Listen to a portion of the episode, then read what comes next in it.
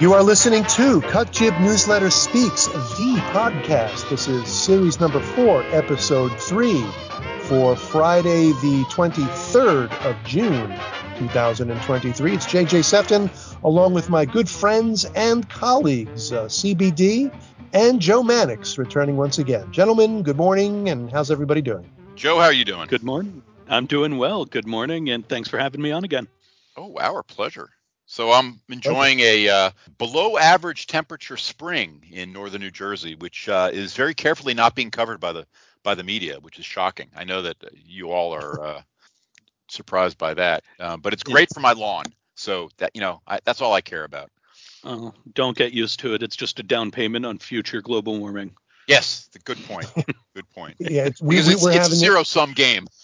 that's right. We're ha- we're having it here in Wisconsin, and it's definitely coming your way. I think uh, it's a few 90 degree days here, and it's been kind of sticky and hot, but it's uh, supposed to break tomorrow. Anyway, the, the, good news is I'm, I'm glad that all of you, that both of you guys are alive, as apparently I'm alive too, because uh, five years ago, uh, Greta Goldilocks Thunberg predicted that uh, five years from now, uh, we'd all be dead because of global warming or climate change. And here we are, it's five years later, and I guess uh, unless we really are dead. we don't know it yet. You know, I guess that that prediction uh, was another one that was uh, 10 years from now, in, in another 15 years. But uh, that that went down the tubes. But of course, that gets ignored. And I think her original tweet, if I understand, must have been, was deleted from from her account. So there you have it. Yeah, it's it's funny because most people who prognosticate about the end of the world have the sense to put it out on a slightly longer timeline. Um, but the the climatistas can't do that because well that's not conducive to getting power now. So they just uh, count on everyone forgetting and everybody at least does or at least seems to pretend to. The press certainly doesn't uh, ever call them on the fact that they're always wrong. Well they they're actually quite clever um, in their usage of uh, of the language. They talk about a point of no return but they don't actually mm-hmm. predict uh, catastrophic uh, weather events in five years or six years or six months. They just talk about that point of no return, um, which is quite uh, amorphously defined. So of course it means nothing, um, and it's uh, it's you can't falsify it. So it really has nothing to do with science. It's all hype, uh, but it's it's clever yeah. hype. Yet, if we're past the point of no return, what's the point in trying to solve the problem? Right? It still has the same end of the world problems for the people who predict it. But uh, most people who predict the end of the world don't have a, a global press and academic complex uh, making sure nobody ever calls them on it. exactly.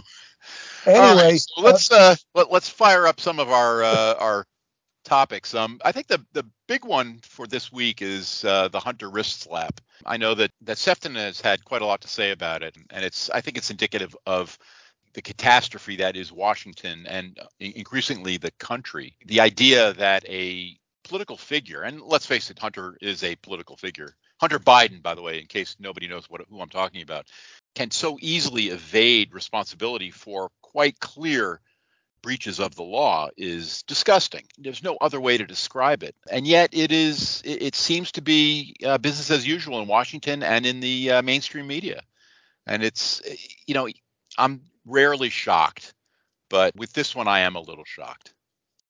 You know what drove me kind of crazy through this whole thing is, the, is as we said before before going on the air. I mean, we now know that the DOJ and the FBI and all the instrumentalities of government are.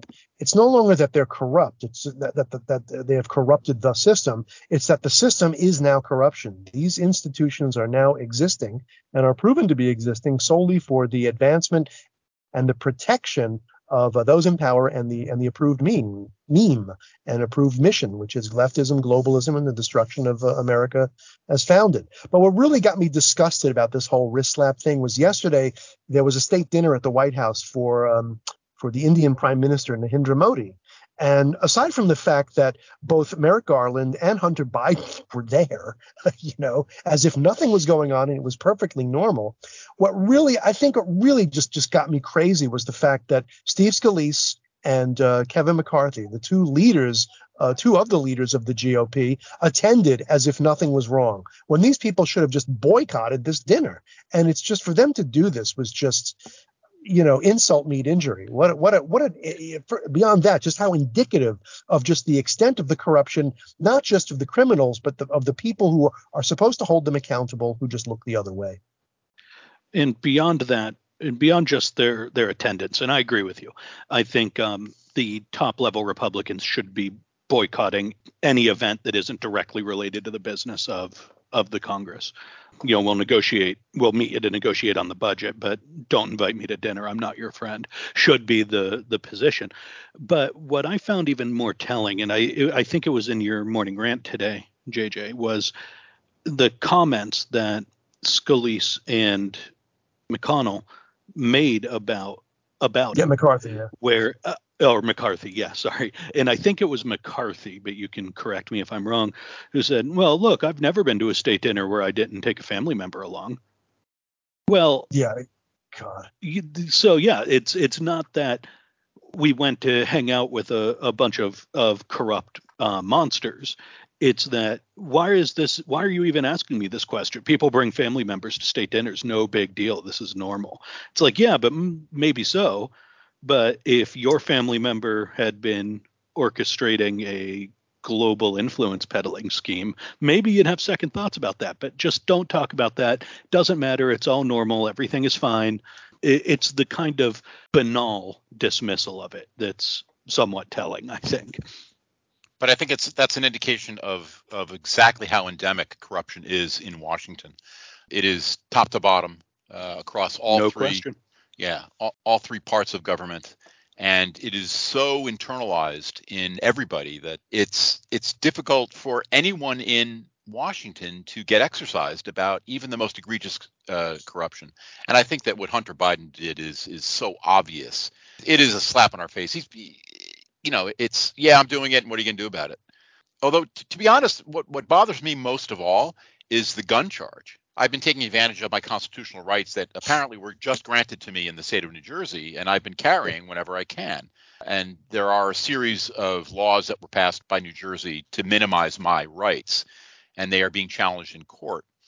So, for instance, if I, as of yesterday, if I carry in a bar, I can go to jail for five years. Now, I have a legal permit. All of my guns are legal. I am fanatical about obeying the law. And yet, this weird manipulation of gun law can send me to jail. And by the way, in New Jersey, people go to jail for this kind of stuff. And yet Hunter Biden did something that is transparently illegal. It is actually a good law, and yet he's going to walk. And there's any number. I think um, I forget who posted it, but somebody on the on the Ace forum, the day that Hunter Biden got his wrist slap for that, somebody else in some you know some normal person in some other state who committed essentially the same crime. He lied on his uh, on his federal forms. Was given a couple of years in and major financial penalties on the same day. Oh. on that very narrow case very narrow circumstance was the same crime of lying on the form um, was that the rap? And, was that the rap guy or the rapper? I forgot his name. Was that was that a different case? I'm not. Oh uh, sure. no, th- this was a this was a different one. Okay. But the but that one too. It's the same. It's the same idea, and it's at this point it's a show of power. I think. Yeah, it's corrupt and everybody knows it, but I think at this point they're now rubbing our faces in it, and that's tends to be more end state consolidated tyranny um, rather than we're now in the process of taking over. So that's how I view that is they wouldn't be behaving this brazenly if they weren't entirely confident that they had it locked up. So uh, I think it's very clear that they have it locked up. There will be more of the same going forward. There is now really no law for the ruling class. There, it just it, it, might as well not exist. It's no not that we have two standards of law anymore. I think that era is now coming to a close. It's there's we're back to one standard of law. It just applies only to the non-ruling class. The ruling class itself has no standard of law anymore. It's finished. I do agree. I do. It is cheery, isn't it? I do agree with that. I, I've it's it's it's in your face. It's just the golden rule. He who has the gold rules, and these guys have the gold, or at least they're the ones that are allowed to use their gold, uh, unlike people, you know, whatever whoever the uh, Sheldon Adelsons may be, or perhaps the Elon Musks or whomever. Because Elon Musk, whatever you might think about him, uh, whether he's sincere, or not sincere, or whatever is going on with him, uh, he's been targeted by this administration uh, via the, at least through the FAA, who have been giving him all kinds of uh, trouble uh, for his for his trying to launch his uh, his SpaceX rockets from Cape Canaveral. It's it's both the FAA and the EPA have been putting the screws to him, and it's uh, it, it's obvious now. It is an absolute banana republic, and there's there's just no other you know way of putting a finer point on it, and it's painful. I mean, you just don't see it because you know, unlike Haiti, we're not necessarily devolving into squalor. Although you could put an argument that if you walk the streets of, let's say, San Francisco without stepping, you know, walking three feet without stepping on syringes or human excrement, uh, we are, uh, you know, almost exactly like in that regard, we're Haiti. But it's just, it makes it that much more painful because look at what we were, not even, you know, whatever, even 10, 15 years ago, even during Obama's madness, it wasn't necessarily this bad. Here and there, perhaps it was, but it's just absolute now dissolution and destruction, and it's intentional. It's terrible. I think that we should refine the, this post law definition. The law is also used as a political tool. And I oh. think that we might see that. I just uh, had an interesting chat with a friend of mine this morning about this. The law will be used to attack Biden if the powers that be decide that he is no longer useful. I think that you will see uh, some significant corruption uh, charges if they, in fact, choose a different candidate for the 2024 election. Who that candidate is, I'm not 100% sure. But let's let's not pretend that the law is not going to be used against the ruling class when it is convenient and when it is necessary. Right. Well, it, it will. Okay. It'll it will be used. I'm, I'm sorry. This harkens former, back to the Soviet Union. I mean, it's it's it's perfect. This is exactly what the Soviets did. Uh, right. It'll be used by, it will be used against uh, what we could then call the former ruling class. The central party power is permanently immune to the law. Who has membership in that central party power is a little more vague, but it, or a little more variable, rather. But as long as you're in that central mm, party power, you can do no wrong as far as the law is concerned. And then the only risk to you is the risk of getting kicked out of that central power. And then suddenly the law can apply to you for malicious political reasons, which the only thing that is going to incentivize is it's going to make you do everything you can to remain in that group. And so it will guarantee greater secrecy and greater acceleration it's essentially your, your, what you're describing, I think, Joe, uh, and, and, and CBD is basically it's the Gang of Four.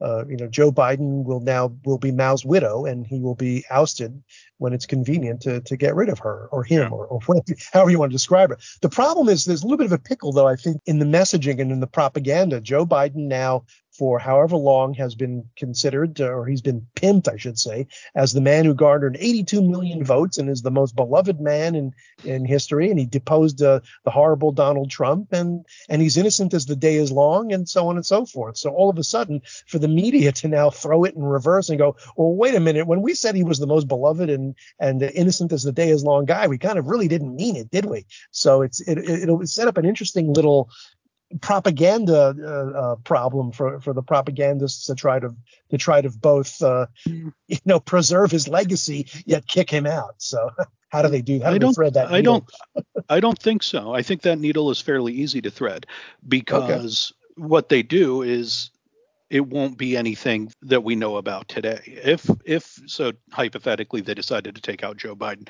and I don't think they're going to. Uh, I think Joe Biden is going to be the nominee and win re-election. But if they were to decide to take out Joe Biden, they'll come up with something else, something that hasn't already been out in the popular culture as debunked by those um, rigorous fact checkers of the press. I and agree. it will be, yep, he, he didn't do any of those things that those wicked Republicans accused him of, uh, but he did do this, and and sadly, it's time to put him out to pasture and send him to his dacha. Yeah, um, so can, that would be they, my guess. They've demonstrated their ability to to pivot very very quickly with Elon Musk. Twitter went from you know a beloved and, and wonderful thing to uh, evil personified. And elon musk went from a visionary technological genius who was single-handedly going to repair the ills of the republican party by moving us into a green in, into this green nirvana. And he is now the devil. And the the press pivoted on him within within a week or two. So they know that playbook quite quite well. Let me just interrupt for one second because the both of you said something and it went by very quickly. And it's kind of you know I just want to clarify it. Both of you have, or Joe, you stated, and CBD, you agreed that Joe Biden will be the nominee and will be reelected. Um, there's the 12, there's the, the, the 85 million ballot uh, gorilla in the room there. Can I say yep. the word uh, Dominion or Dominion? So I guess we're agreeing that this election is already, shall we say, in the bag, regardless of, of who the nominee for our side is. Is that is that a correct assumption?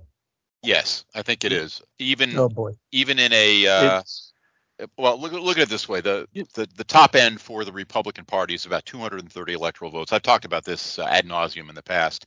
The swing states are going to be Georgia, Virginia, and Wisconsin. They have to take all three, and they won't. So we are looking at a Democrat being elected in 2024. The only discussion is which Democrat. That yeah, I don't know whether it's the right assumption, JJ, but it is my assumption.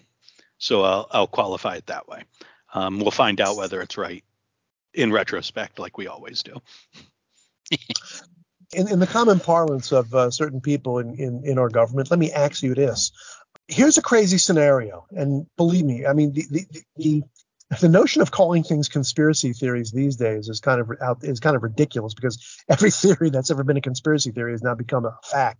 But in any event, maybe it behooves the the powers that be, so to speak, who are controlling uh, Biden and others, to actually let him lose, and thereby claim to get this that the Republicans stole the election, and then declare martial law, move in, and then just outlaw the Republican Party lock, stock, and barrel within the realm of possibility, or am I uh, am I just being uh, out of my mind as usual? I don't I don't think it's within the realm of likelihood. If we're going to play that game, the way I would play it anyway, is depending on who the Republican is, whether it's either somebody who's already on your side, so like a Jeb Bush type, or somebody you think you can control, like probably perhaps Donald Trump, who they have been able, they have four years of practice uh, containing him to let the Republican win and to claim that democracy is intact. You don't need to pull out all the stops to steal an election if you think you've got it won either way.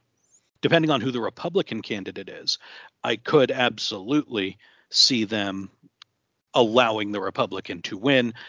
Anybody who talks about how American democracy is corrupt is just a conspiracy theorist. I mean, after all, the Republican won and they get everything they want anyway and now we go right back to the top again because let's say by some miracle or whatever, uh, Donald Trump, Ron DeSantis, uh, Vivek Ramaswamy, or um, you know a, a, player to be named later does actually win it. Uh, you still have that that giant deep state bureaucracy that is intact and will do everything to sabotage uh, and blockade Buffalo and commit uh, everything up until treasonous insubordination to make sure that anything that that even let alone moves the the Overton window in the other direction, let alone slows everything down, uh, is completely prevented. So that's there's the there's the the, the the conundrum that we that we always will face. I think. Well, I, I actually disagree with both of you. I think that the idea that the that the Democrat Party would give up power, uh, even in service to a long-term plan, is uh, uh in, in, my in my opinion, it's laughable. There's no way on hell on God's green earth that they are going to give up even one day of power in in Washington. it, it is counter to everything they believe and counter to everything that they have built over the last hundred years. So no, absolutely not. Sorry. Okay. As the conversation sinks beneath yeah, the waves that, and approaches uh, implosion. Uh, yeah. So let, I was I was about to say it sounds like a three-way race, and we'll find out in about a year's time who's uh, Yes, we will. It'll be interesting.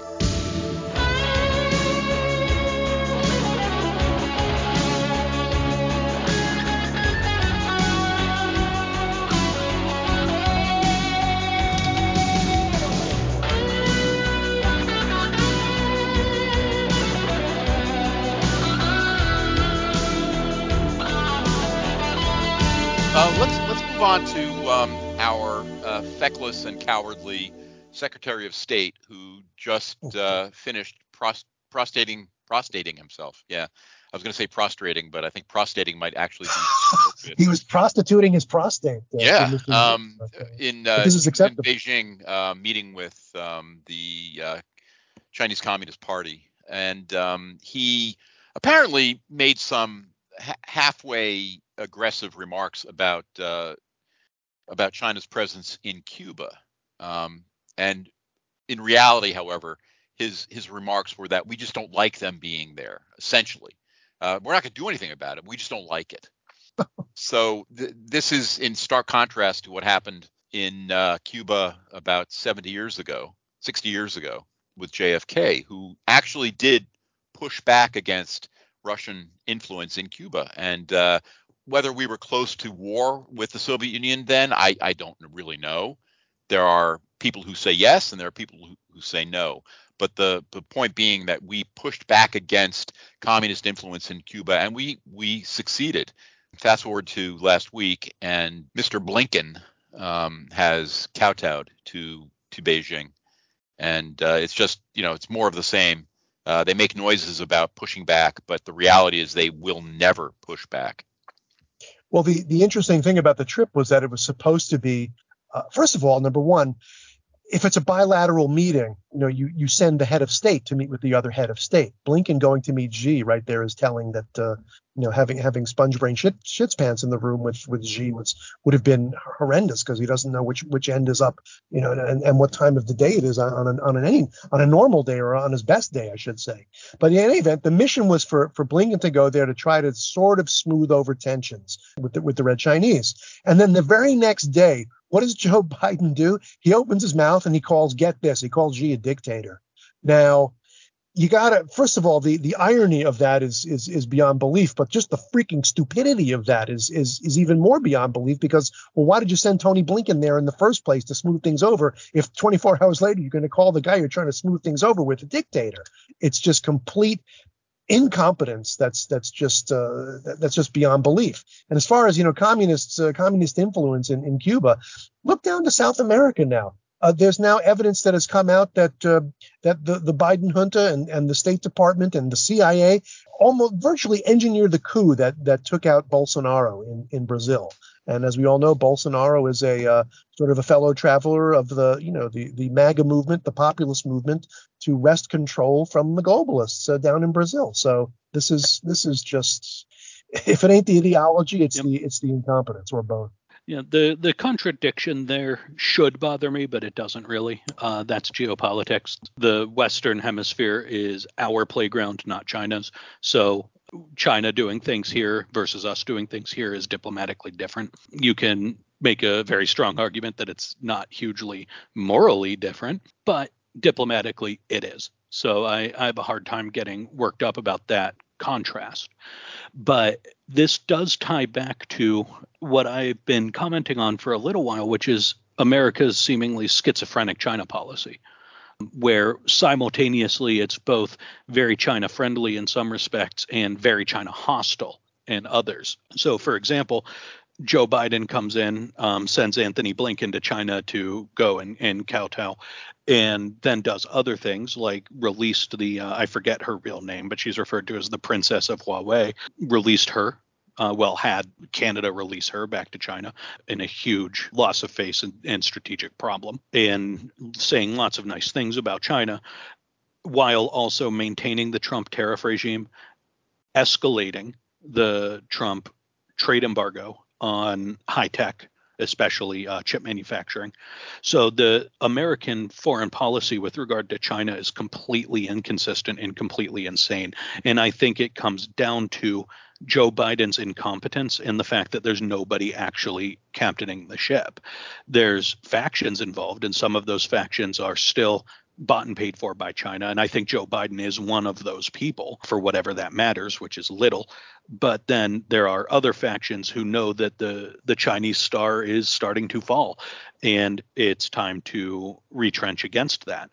And there's no consistency. And I think it's whichever one of the many, many cooks in our kitchen delivered the order. So sometimes Anthony Blinken goes and kisses the ring for Xi Jinping, and sometimes we're cutting them off of microchips and calling them dictators. It's completely insane and inscrutable from the outside. That's a perfect description of uh, of the Biden presidency. You, you, you just nailed it.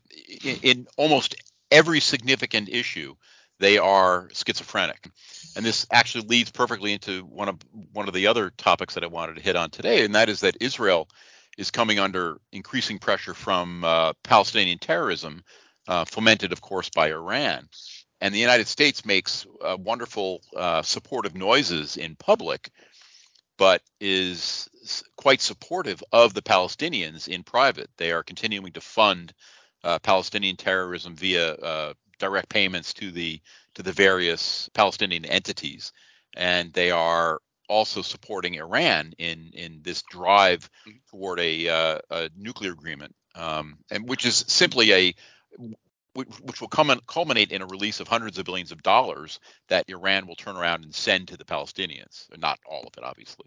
So that's a, a perfect example of exactly what, what Joe was talking about. And in this new, I don't know if it's been declared as a new intifada, but it's certainly an escalation that's going on this year. You know, it's there's the Israelis are using uh, a fair amount of American military hardware, like they like they always do, because they have a lot of it, and we've we've given a lot of it to them or sold it to them on friendly terms. So that's the one side, and then on the other, our ambassador to Israel draws moral equivalence between the Palestinians and the Israelis, and the new anti-Semitism czar is partnering with CAIR, which is affiliated with Hamas. Like it's completely bonkers. There's no consistency whatsoever. And I think it just comes down to which faction calls which particular shot. But if you're looking for consistency in American policy, the only thing that you can find is the powers that be have no law that applies to them. Back to the prior topic. Beyond that one nucleus, there is no consistency. Everything else it's is wildly variable. And one of the one of the issues that, that this brings up is the the schizophrenia is immensely damaging to our foreign policy because country well Israel's a good example. Uh, Israel used to be a, a steadfast partner of the United States, but they see this insanity, this this inconsistency, and they have to look outside of America, um, which is why Israel is is making overtures to China, which is why Israel is is increasing their uh, relationship with India, and perhaps, and I don't know this, but perhaps uh, they will reach out to Russia when the world cannot count on America because of exactly what Joe was describing. Then they're going to look elsewhere. This is why, and, and and you know now it goes back back to China again. The Chinese have now inserted themselves into this, which is which is funny, the the, the so-called peace process. Uh, of course, on the Palestinian side, I'm sure, uh, and also have, have a rapprochement or some sort of uh, uh buddy buddy system now again with the Saudis. You know, there's one. It's one thing to sort of withdraw from you know from the world stage uh, in doing it in a certain way and concentrating on our own national security interests, which is really at the heart of the, you know, the MAGA uh, populist movement and, and our foreign policy, which was to have a rational foreign policy that literally put our national interests first and put all these these wars of, of aggression just to line the pockets of the uh, the arms manufacturers and those who have stock in them. Uh, put that put that aside, and that's one of the reasons why uh, somebody pointed out. Maybe you did CBD or someone did that. Uh, I think it was actually Tucker Carlson as well who said that that really was the primary reason why they thought Donald Trump had to go. But this madness is just it did is you just confuse me with Tucker Carlson? Thank you very much. Well, I, I, think you both. I, won't. Is that you, Tucker? Well, I think you you probably either quoted him or no, you've been on the same brainwave, but and maybe Tucker Carlson quoted you. Who knows? But he didn't give you any attribution, the bastard. But it's insanity, and part of the insanity really also even predates the the Biden junta and, and the Obama junta, because as we all know, Foggy Bottom has always been populated by these eggheads from you know whether the Kennedy Institute or Johns Hopkins or people who view America as if not the problem in the world, then certainly not not a solution to or a beacon to solving the world's problems. And so they have this multilateral world, they have this whole nonsense, which is why uh, the only person who cried harder than Vladimir Putin when, when the Berlin Wall fell down was Madeleine Albright, because she couldn't stand the fact that America was the lone superpower in the world. So you have that mixed with just the schizophrenic incompetence and and, and uh, insanity of, of uh, the current the current regime, and uh, you know we're we're really uh, this world is in a, in a is in a very dangerous, dangerous position. Uh, whether Putin decides to you know, drop a nuke on Kiev if things get too too itchy there, or if Xi decides that he's going to attempt doing a cross China Strait invasion of Taiwan. None of these things were on the table, you know, four years ago or five years ago. But it's certainly these are all the, within the realms of possibility. But I just want to kind of backtrack a second to a point also that you made, Joe, about China. You you see China's star is on the wane. Um, and yet here we are not in a position to take advantage of that unfortunately uh, that also could be a very dangerous uh, place to be for, for world and geopolitical stability. And it's ironic in a way because, in a manner, the World Economic Forum and the, the various think tanks that are aligned with it are going to get what they want. They've had this grand vision of a super powerless world, right, where it's all regional powers and regional hegemons with generally stable interfaces between them, but probably a lot of skirmishing around those. Uh, but nobody is actually calling the shots worldwide. So the the bipolar world or the unipolar world is gone, and it's now a multipolar world. Well, they're going to get their way but they are not going to like the outcome. It's not going to look anything like what they envisioned with a multipolar world that's being run from Davos. It's going to be a multipolar world that's being run from those poles. And yes, I think China's star is waning. And I think that we are not in a position to capitalize on it. But I think that India is. Uh, I think to a degree, Saudi Arabia might be um, coming out the other end. Uh, Japan very well might. Uh, they have some rather profound demographic problems that are hindering them, but they might be able to um, make a power play in the Pacific as well. But yeah, it, it's not going to be us who capitalizes on it. That's absolutely right. Much to uh, the chagrin of the the Davos types, because they're going to get their way, but boy, are they not going to like it. And coupling that with their traditional Jew hate, uh, which is, is, an excellent uh, explanation of why uh, everyone seems to be pushing Iran uh, to the forefront when when it is blatantly obvious to anybody with a with a brain and a pulse that Iran is a catastrophe in waiting. But they want a regional power, and they don't want it to be Israel. And what do Brazil, Iran, and nuclear fusion all have in common? Um, um, They're I, all I, just 10 years away. oh, okay. I was trying to come up with something believable. Yeah, yeah.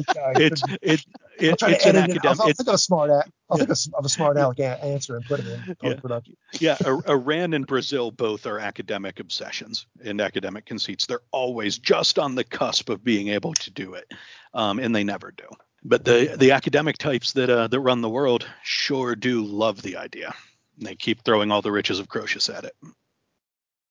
So, so speaking of the riches of Croesus, a submarine built uh, out of a novel and uh, unfortunately failed technology uh, was just discovered to have uh, probably catastrophically imploded within the vicinity of the Titanic. And ignoring the, the, the fact that five people did die, and that is a sad thing, I think it, it exposes the conceit of a wealthy technological class that has, for the last couple of generations, been insulated from the risks inherent in the world. You know, these guys figured, well, there's this new beautiful technology. It's going to be wonderful. We'll be able to zip down, take a look at the Titanic, and zip back up, and you know, in time for cocktails. And nature didn't agree. I'm I'm not trying to be that critical of them because it is sad, but I think it's a reminder that nature will always win. And it will punish you if you do what OceanGate did, which is there's a difference, I think, between what you're describing, CBD, which is sort of an ignorance of risk, versus a contempt for risk, which from a lot of what's come out about the OceanGate CEO's comments on that look like a, an active contempt for the idea of risk. We don't want old white guys who know what they're doing. Safety is is over engineered. If you want to be safe, you don't get out of bed in the morning.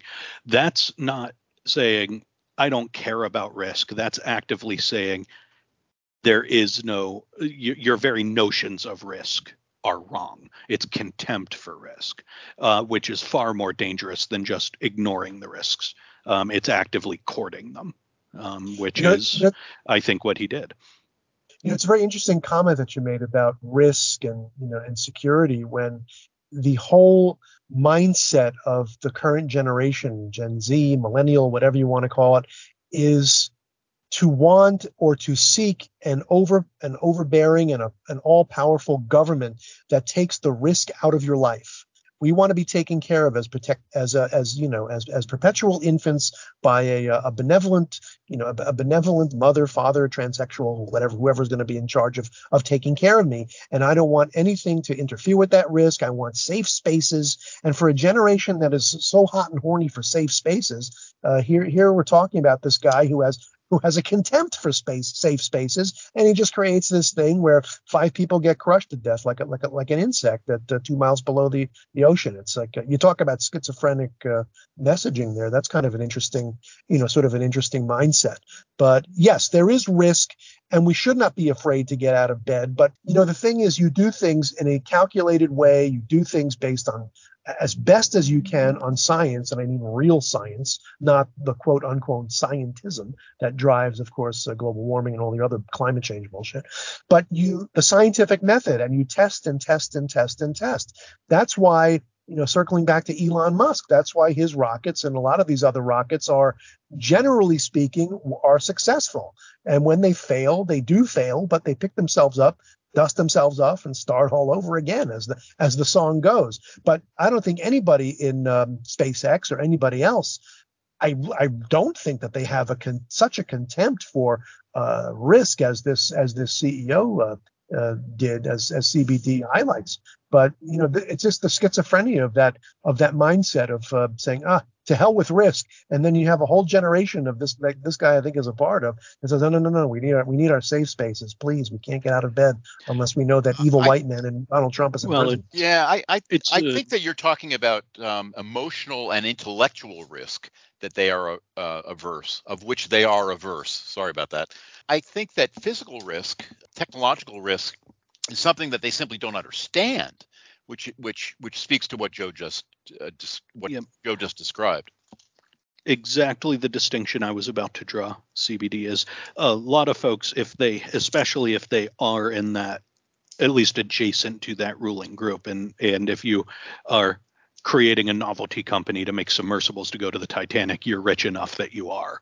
There is no worldly risk. You know, I'm the master of the universe so the the physical risks you you laugh at them. It's the conceit of the technocrat i guess is is perhaps a part of it it's hubris. It's just you know that's that's you know it's I hubris. Can, I, yep. Yeah, absolutely. And it's funny. It's the same generation that that, that, that eats Tide Pods and swallows uh, jars of cinnamon and cumin on camera and chokes to death. Uh, think ah nothing can harm me. But oh my God, say say an opinion that that disagrees with global warming or or that uh, claims that Donald Trump is a good guy and that and that Thomas Jefferson and, and all the and the United States was a wonderful place. Oh my God, I can't take it. Unbelievable. So use the word hubris. Well, what does hubris lead to? Uh, nemesis. Yes, the Greeks said it led to nemesis, which Absolutely. is exactly what they uh, found out. Sad, very sad.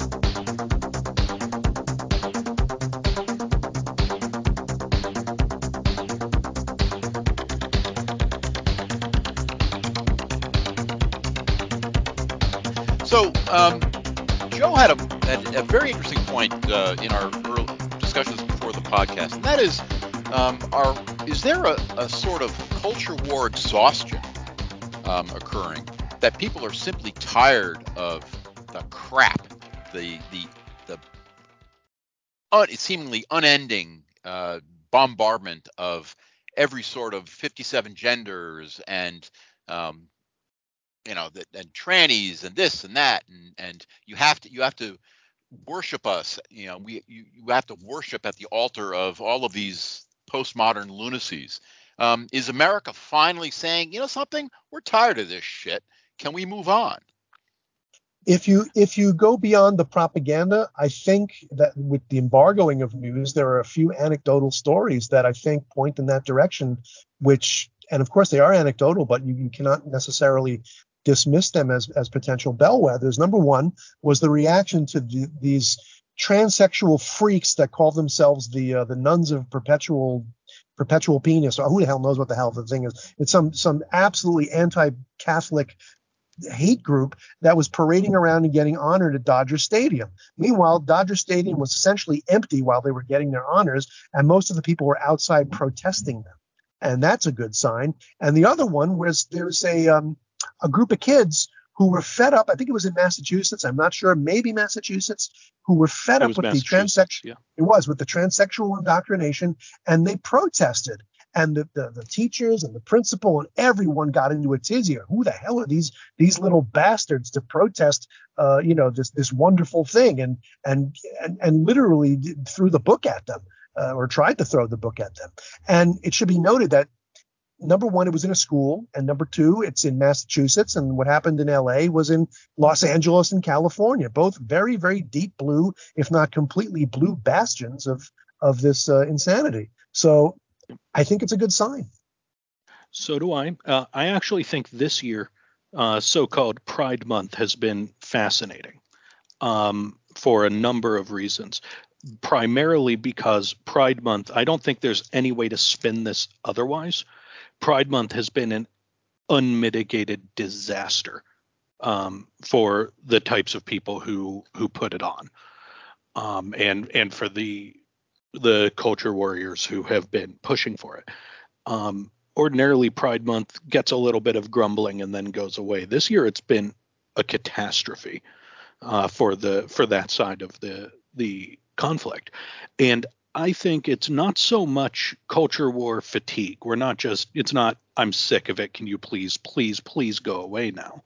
Um, I think it's finally um, a little bit different. I think it's finally engagement uh, in the culture war by people other than the, the radicals.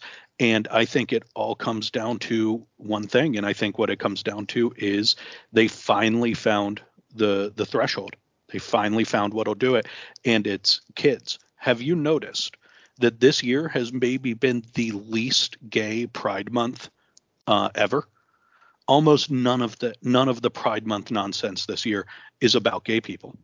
Almost all of it is about trans and drag and kids. And I think that's the the key distinction is finally it's they found the line they found the line and they crossed it, and it's blown up right in their smirking faces. Well, folks, that's why we have Joe Mannix on. I love hearing that. and I think he's 100% correct. Um, I've, I've, talked about this uh, in, in, the past, and that is that that Americans are usually detached. Uh, we're we're ignorant of many things going on going on in our country and around the world. But one thing that you can say about Americans is that we love our children. Um, if you you know you go to Anytown USA and uh, more often than not half the parents are at at some athletic field or listening to a a, a jazz concert at the high school it, they are tremendously involved with their children and they love them um, i'm not suggesting that that's any different than any other country but it is certainly noticeable in america and the the you know homosexual incorporated which actually i should probably find another word to describe that but uh, sexual deviance incorporated finally crossed the line and it's it it might be a good thing culturally Two yeah, things, the, two, two, two, two, two observations, if I may, and I had this on my rant this morning. Sorry about that, John. I'll get back to you. Number one, the you know the um, the the the terrorists uh, of, the, of, the, transsexual variety and, and, whatever have not exactly gone into that good night over this. Uh, of course, we had the transsexual terrorist shooting that that that wiped out six innocent, beautiful souls at a Christian school a couple of months ago, and Tennessee in Tennessee, and Tennessee's authorities, police are still not allowing us to see the manifesto, which as if we needed to see the manifesto or tranifesto or whatever you want to call it, uh, to see what the, the, the ravings of these people are. And number two, in response to that, both I believe the Tennessee State House and the Kansas State House uh, received suspicious packages. One of them including white powder and and very cryptic and not so cryptic notes that were threatening uh, the the GOP legislatures there for putting the kibosh on a couple of pro-gay or pro-transsexual laws or anti-transsexual laws, I should say. So that's number one. You are now getting a violent backlash from these people who will not be silenced. Um, the other thing that, that is part of my my rant this morning was the interesting, you know, you talk about parents not taking this. The interesting reaction from a place called Hamtramck, Michigan, which is basically now almost a predominantly Muslim town in the United States of America, the entire city council, and they have resoundingly, the parents there have rejected the indoctrination of their children in the schools, and it sets up this very interesting uh, little uh, uh, the confrontation at the intersectionality intersection between Muslims and uh, and the transsexual homosexual crowd, which are both core constituencies of the Democrat Party. So interesting times in that regard. Go ahead, Jim. Yeah, and um, I think the failure to release the manifesto is actually a profound problem. Um, yeah, we can make some good guesses as to what's in it, and if we could read it, we would probably not be hugely surprised by anything that we read. But it needs to be publicized uh, because there are a whole lot of people who will be very surprised by what it says, um, and they need to see it. And uh, but yeah, the the backlash um, is going to take on a a new word, a new meaning, because there will be a counter backlash. Um, I think things are going uh, fairly well on the culture war front, at least right now. There's we haven't won anything, uh, but there's finally at least a fight happening, uh, which is a pretty big chunk of progress in my opinion. Um, but the the radicals, especially on the the trans and groomer side, are going to retaliate. And they and what you wrote about this morning, JJ, in the the state houses and all of that is a piece of that retaliation. And we will need to prepare for more of that. I think by rejecting some of their core tenets uh, which people increasingly are uh, we're seeing that with this year's pride month is going to um, meet with a certain degree of violence in the response. Um, there's a lot of history of that, and and these people are fairly violent. So um, we just need to be prepared for that. Uh, I don't think that means we shouldn't fight, but it, nobody should be surprised as this kind of thing starts happening more that you reported on this morning, and that's a an unfortunate consequence when you're in a in a clash of, of civilizations pride cometh before a fall, and let's uh, let's hope it's a let's hope it's them that do the falling and not us, shall we say? Well, that would be nice. Um, I'm not as sanguine about the uh, the success of Judeo-Christian philosophy and Western culture as I was uh, even a few years ago, but uh, well, I'm, I'm going to I'm going to look at these these spasms of of sanity um, in a sea of insanity as a positive thing. Um, just, just as a quick note, um, I was looking at. Uh, I have, by the way, um, I track three stocks um, on my boycott list, which is Target, Budweiser, and um, oh, what's it called? That uh, the breakfast place. Uh, no, Cracker oh, Barrel. Oh, oh, um, Cracker Barrel. Yeah, and I was looking at them compared to the S&P 500 over the last three months, and uh, all three of them just got crushed. You know, th- this week has been bad in the market, but uh, the last couple of months have been okay and um, they have not been okay. Uh, whether that is a uh, whether that can be connected to pushing back against um, the insanity of our culture war remains to be seen. But it is it is certainly a, a couple of or three data points that suggest that that there is some rational thought in in America. With with Tranhauser Bush, it certainly can be. Um, I'll I'll happily take that win. Um, but the other two are going to be more interesting. And what it looks like so far, and I certainly hope this remains the case, is it doesn't matter whether that's because of the culture war or not, because we're being given credit for it. And it, it when you look at the analysts and the pundits, it's the the anti-trans backlash or the pride month backlash or whatever that's doing it now whether there's uh, any truth to that. And in something like Target's case, uh, there probably is some, but it's not much. Target's in serious trouble anyway, but we're being given credit for it. And I'll take that because that really starts to penetrate that that popular lethargy that you sort of talked about earlier, CBD. And it's wow, these guys are winning. They took down three big companies. Look at the co- trouble these three big companies are having, and it's because of them. And even if it's actually only one company, if you're given credit for the other two, shut up and take the credit. Yeah, yeah, know, that's a great point. And, here's the, the maddening thing about it. What a freaking winning, winning, winning political weapon this has turned into. And it could be reaching across so many you know, uh, heretofore uh, unreachable groups, perhaps on the on the Democrat side, traditional Democrats, whether it's blacks, whether it's Catholics, whether it's Latinos, whether it's whoever, even gay people who see and, and feminists who see the transsexual movement as destroying their own legitimate causes. Um, and we do not have a political party that is willing and able to to do that. And that is just what a freaking blown opportunity, pardon the pun, that that that, that is. It's it's it's horrible Ab- and it's sickening. Absolutely.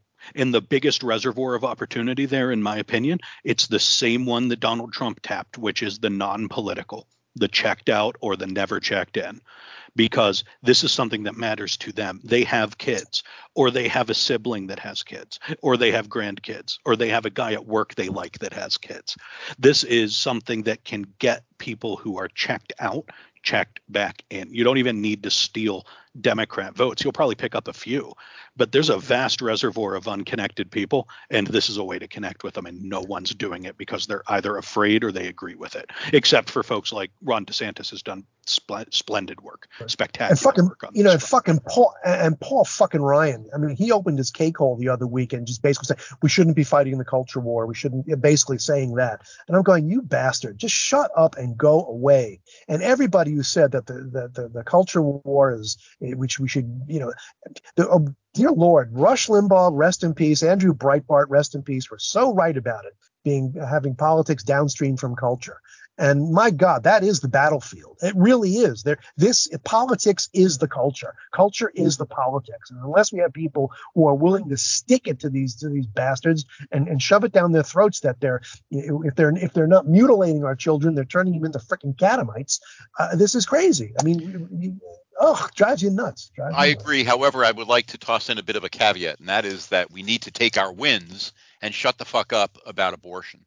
Um, I think that, that we, uh, hold on one second. I think that that uh, we change the culture in spasms, and there's going that, and I think that the 2022 midterm elections showed that the Democrats are very, very good at taking advantage of this sort of thing. They they you know their rabble rousing about uh, about abortion probably helped in many of their races. Uh, but we won. The, the conservative movement won the battle. We didn't win the war yet, but we need to consolidate. We need to to calm down a little bit, let the states work it out, and not and and keep it off the national stage. I yep. think that's a very very important thing to be quiet about. And I, I know that yep. people don't want to hear me say this, but we need to play realpolitik here. And abortion is no longer a winning issue, uh, it, for, at least for the next several years. I was going to say I would agree. Keep it out of the national stage. Let the state parties pursue it um, as aggressively as they think they can, given their current political conditions in those states.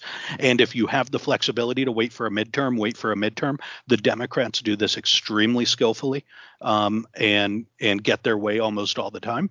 And I think there's room for Republicans to to do something like that. But uh, I think taking it off the stage nationally is the the proper move and it's the legally consistent move and it's a fairly easy message to give. So I I generally agree with you on that CBD.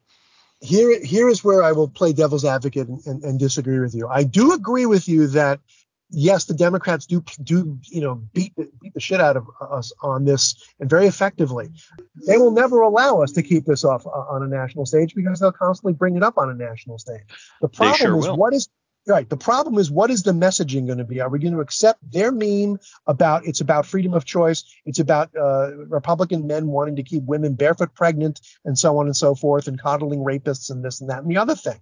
And instead of that, we should be concentrating on developing a message about, all right, you want abort at what point is a baby a baby? At what point is a fetus an unborn child a, ba- a, human being? When can it feel pain? When is it not when do you when can we not kill this thing in utero? If you're willing to do this at this stage you do realize it has a heartbeat it feels pain and it's fully formed. Are you going to kill the baby? Why can't we just tell them and, and you know, do all these things? I mean again that's my disagreement with it and plus, there's been so many and, polls coming out recently, like so many polls coming out recently saying how abortion was actually is a winning issue. And I'm saying, well, wait a minute, it's, it's either a winning issue or it's not a winning issue. But for me, it's, I think it's the messaging and sticking and trying to wrest control of the meme back from the left and shove it down their throats. But Yep. And I think that there is absolutely call for that to be in the Republican Party platform. And when the Democrats bring it up nationally, because they will, then the response is fairly simple. You you give whatever your your position is. I think abortion is wrong and I don't support it. But this is not a national issue. This is a state issue and it's not part of my administration. That is that's it. It's it's fairly simple. You can reinforce your message, um, however nuanced you want that message to be, along the lines of some of what you were saying, JJ, and then take it off the table for a, a national issue, and you can defer to the Supreme Court on that. You know, according to the Supreme Court, this is a state issue, and that is how I'm going to run my administration. It doesn't matter that I think abortion is evil, and I have a good track record of fighting against it in my state, and the Republican Party will will support those state efforts. But nationally, this isn't part of my platform because it doesn't belong here. See the Supreme Court except for Lindsey Graham, who will, of course, uh, you know, act as the saboteur. And that's why I think taking it out of the national stage is helpful because it keeps people like that asshole who helped to deliberately throw the 2022 midterms in check because now it's it's a party line issue. This is not what we do at the federal level, and it can help it can help disarm people like Lindsey Graham. Yeah, he's one of my favorites too. When you say disarm, does that mean ripping his arms out of his sockets and yeah, that'll and, work. Beating, and beating Paul Ryan to death with the bloody stumps? That would be that. I would like to disarm him. Yes, yeah. please. Paul Paul Ryan really, you know, he is he is so unimportant now. Um, I don't even I haven't seen him in years. He's done. Guess where he is? He's he's on the board of directors of Fox News. Right, and, and boy, they've done so well with him. Anyway, so we're we're running late, um, folks thank you very much for listening. Uh, Joe Mannix, thank you very, very much for joining us today. It was fantastic as usual. And thanks again for having me. I uh, always a pleasure. Absolutely. Joe Mannix, CBD. Thank you guys. You are the best in the business. No doubt, uh, par excellence. Nobody beats you guys, including Tucker Carlson. So there, Tucker. The hell of you. Anyway, this has been the CutJibNewsletter Speaks podcast for CBD and Joe Mannix. It's JJ Sefton. Uh, thank you so much, everybody, for continued support and hitting the tip jar. Please, uh, those cards and letters keep coming. Your support helps us do this uh, here thing, what we do here and on uh, on the blog. So, for those guys and my friends, I will see you, and we will see you on the next one. Thanks for listening, folks.